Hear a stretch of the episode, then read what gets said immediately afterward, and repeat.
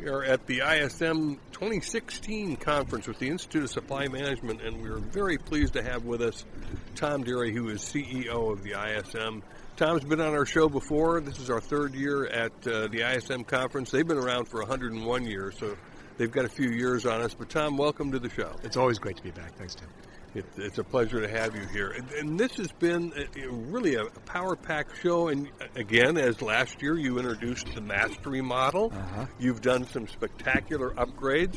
What was new and hot this year? I'll let you tell it because I, I already know it, but it's really exciting. well, we, we are extending what we do to the mastery model, actually. So thanks for mentioning that by rolling out a new e learning platform. And uh, frankly, we've got a vision for it. We call it EISM but it has we have a vision for it that it will be the app store, if you will, of training and development in our profession. So we'll own branded ISM content on that platform, but others can because we're not going to be the experts in everything. You might we might find somebody who knows a lot more about Six Sigma than we do, mm-hmm. and put their content on the platform for the benefit of all of ISM's members and customers. Wow, that's, that's very neat. That's a great development. Yeah. That's a great development. And it all integrates back with the mastery model, so the you know, when you're doing an assessment, which you can do on the EISM platform now, and find out where you want to focus your opportunities to improve, well, then you can find that content, uh, whether it's ISM content or somebody else's, on the platform. So it, it's uh, it's a nicely integrated model, and, and we, we've tried to take a holistic approach to the learning and development you know requirements that we have as a profession and provide an integrated suite of products. Yeah, just expanding on what you've already been doing for a hundred years and constantly improving that. That's well, thank you, and, and and of course it's digital delivery, so mm-hmm. how people want to consume information, right, right, in, right. in today's world.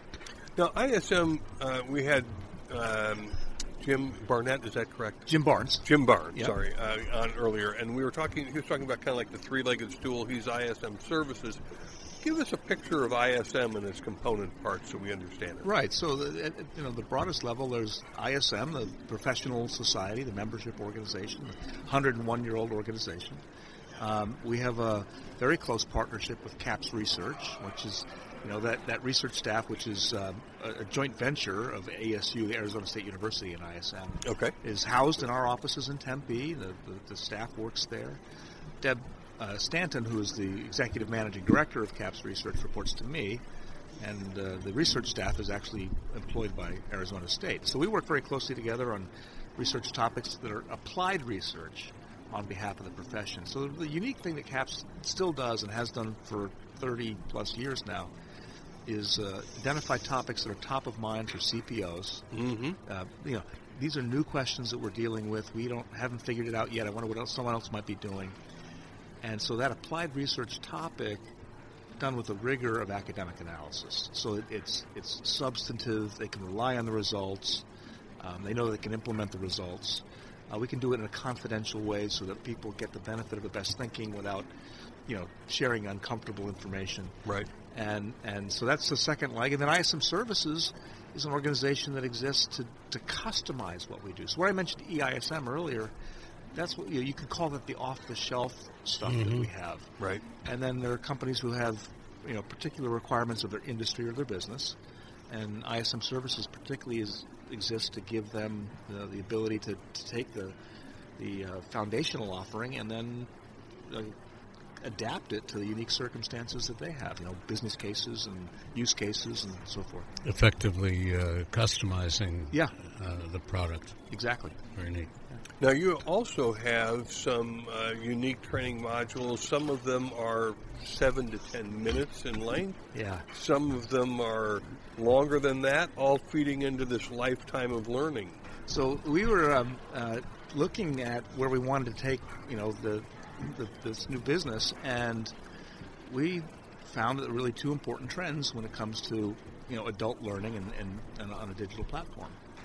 Uh, in the YouTube generation, I don't know about you guys, but when I need to fix the plumbing back at my house, what do I do? I go on YouTube, I try to find a video, right? Right, that does not guarantee success, by the way. I tend to call the guy. yeah. so, uh, but that's, I mean, people, right, they expect almost instantaneous access to practical, usable information. Yep. We Yep. call that just in time learning. Right. And, you know, I mean, an example might be I need to do a should cost model really quickly and Hmm. I'm, I'm a little bit rusty or maybe I haven't done one before. Can I get a 15 minute overview of what are the components? you know, or 10 minute overview. Neat. So, so that's one area that where people just need, you know, I've got an immediate need. I have a limited amount of time I can spend on the topic, and and we can help them with that. And then a little bit more traditional format is what we call guided learning. When typically we would have a cohort of 20 or 25 people in a course that would last anywhere from three to five weeks, depending on the on the topic. Um, you would have peer-to-peer interaction with the other members of the cohort. They could be working at your company or at other companies. Hmm. One hour interact, uh, one hour per week interaction with an instructor who goes over the exercises. About 30 minutes per day, typically, in exercises and applied exercises, uh, and then maybe 30 minutes of homework, if you will, right at home. One hour a week with the instructor, and uh, over the course of time, you'll you'll come to master in a more in-depth way um, you know, a broader topic or deeper topic. And uh, we find that this fits in well with the corporate academies that many companies have, for instance. And they have um, requirements for their, their employees to have a, a, a depth of knowledge and, and to be able to apply that in a particular area. So that's well suited. So your organization, ISM, has 50,000 uh, members uh, cross country. Um, how many of them are in beginning to get involved in the, the the new cyber ISM? Well, quite a quite a lot. I did an interview um, a, while back in which I talked about the way you know. You may have noticed at this event compared to prior years, we've got a lot more young people. Yes, mm-hmm. at the event. Right. Um, so we've been successful in beginning to reach out to them, and uh, I, I talk about the requirement to be able to to meet them where they are, where do they live, you know they live on their mobile phones mostly. Right. That's right. And and uh, and they expect to be able to get to content quickly and have it practical and relevant content. So um, that's that's a big step of where we're going. We're seeing the mastery model after one year now increasingly adopted by companies, usually as a starting point. Mm-hmm. You know, we don't we don't tell people that it's it's perfect as is for every organization. You're going to mm-hmm. have to configure. I would see more and more companies do that. They use the assessments to test the level of skills in their organizations and then come up with plans to address any gaps. Um, so that's going very well. And now with EISM as a supporting platform behind that, we've really got the ability to deliver you know, contemporary uh, methodology for learning. So we use animation, mm-hmm. we use lecture style, we use uh, video uh, formats, uh, and uh, uh, so we mix and match it. And I think you'll find actually if you go on there that you'll have a, you'll eventually recognize some characters you know, some, some, some, some folks. We're not Disney exactly, but but you you'll begin to recognize some familiar faces. I saw Spielberg a little while ago. so we're, we're, we're actually pretty proud of that, and uh, the product development effort doesn't stop. You know, uh, we wanted to be in a position to make this announcement at our conference because it's our big platform. Uh, but uh, that is a continuous process. Uh, and uh, we're, we're, really proud and pleased. I, I, would think that the EISM would be a, uh, probably a faster start, considering so many people have joined in the mastery role. Yeah, I think that's true. A year ago, and and uh, the other thing we've done is we tried to make it very easy for people to do business with us. So.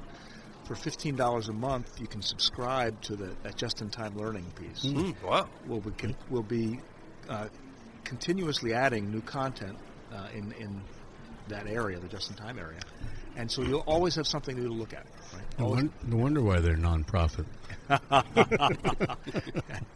hey, no profit, no mission, right? Right, that's right. You mentioned something, Tom, that I don't think has been widely heard. Correct me if I'm wrong. Uh, the corporate title of CPO. Yeah. Is that something relatively new in the industry because the supply chain is moving from the, the back office to the C-suite?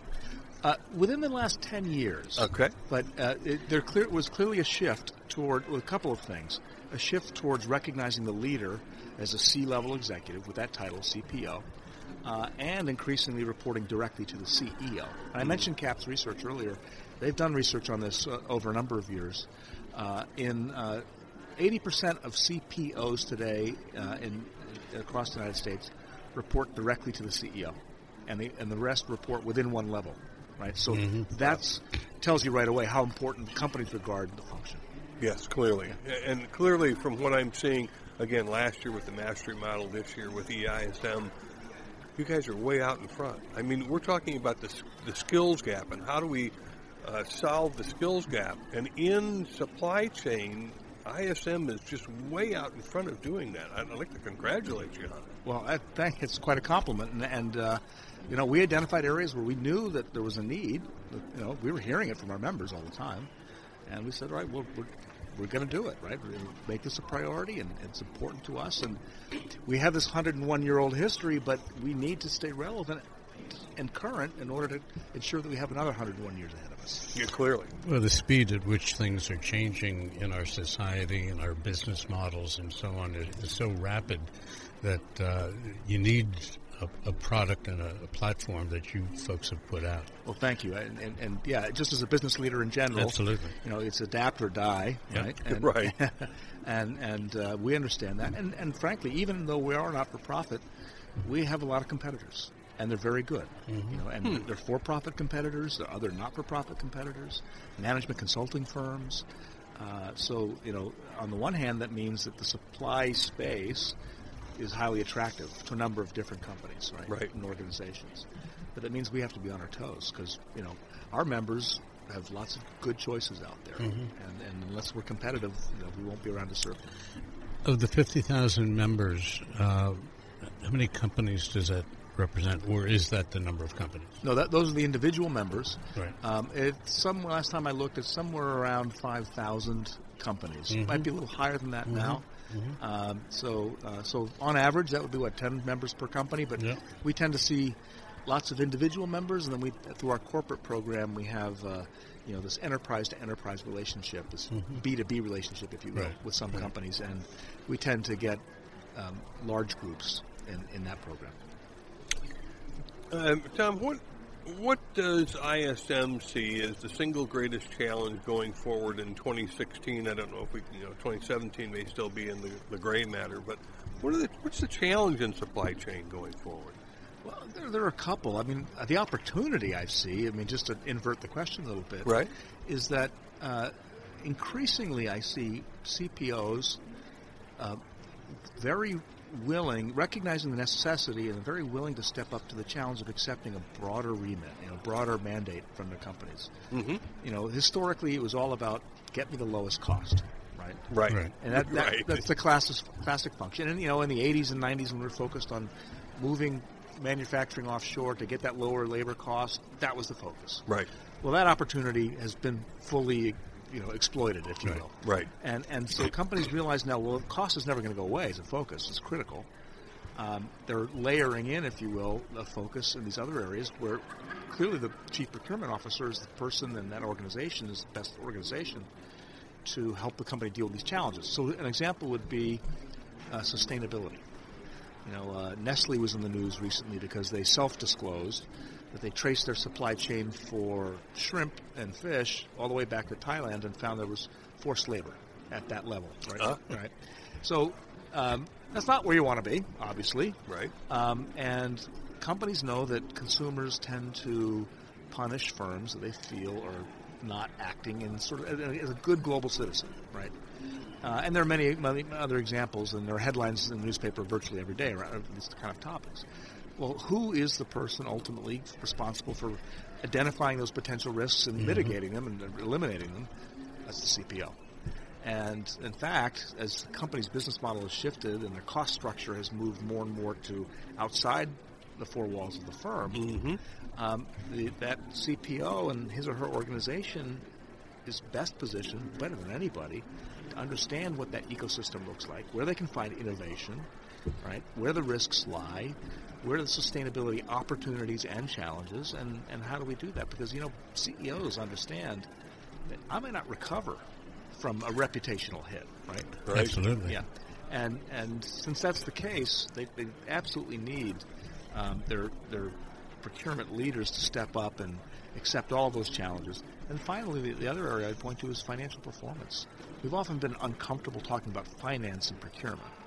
We've also faced some challenges around, you know, not seeing eye to eye in our language with, with the language the CFO uses. You know, we would claim cost savings. We would use t- that didn't seem to materialize because we might negotiate a great contract, but maybe there's rogue spend, and so we're not seeing the actual savings materialize.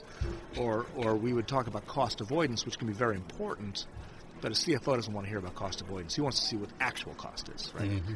So we're increasingly stepping up to uh, accept our responsibility to contribute, driving through improving profits to earnings per share, right? And being able to directly connect the activities in procurement to that improved EPS number. So a, a fourth example of how I see the opportunity set um, increasing for people in our function. Uh, and but the challenge too, because those means learning new skills, Mm-hmm. being comfortable with different kinds of conversations, um, being able to engage with, with not just stakeholders but shareholders. Right. Um, so it's it's a different world, and you know, uh, great organizations. There are many examples of, of great CPOs who are fully embracing that agenda. And things are going to continue changing, as I mentioned uh, earlier. They, they certainly will. Tom, I know that you have got a tight schedule. We appreciate you taking the time you've taken with us. Uh, ISM conference uh, and the organization is, uh, is, in my opinion, second to none. Uh, in terms of people getting an opportunity to really look, you know, so many employees say, "Gosh, I joined this company, but what's my career path?" And when you go into supply chain, it's pretty clear. Yeah. the opportunity is incredible. Yeah. So, thank you for joining us. On Well, the uh, show. thanks for your kind words. and Thank you, Great Tom. to have you here, and, we're- and And we'll see you in Orlando next year. can't wait to see you there. It'll be fun. Yeah. Great. Thank Thanks you. again, Okay. Tom. Bye-bye. Bye-bye. This podcast is a part of the C Suite Radio Network. For more top business podcasts, visit c-suiteradio.com.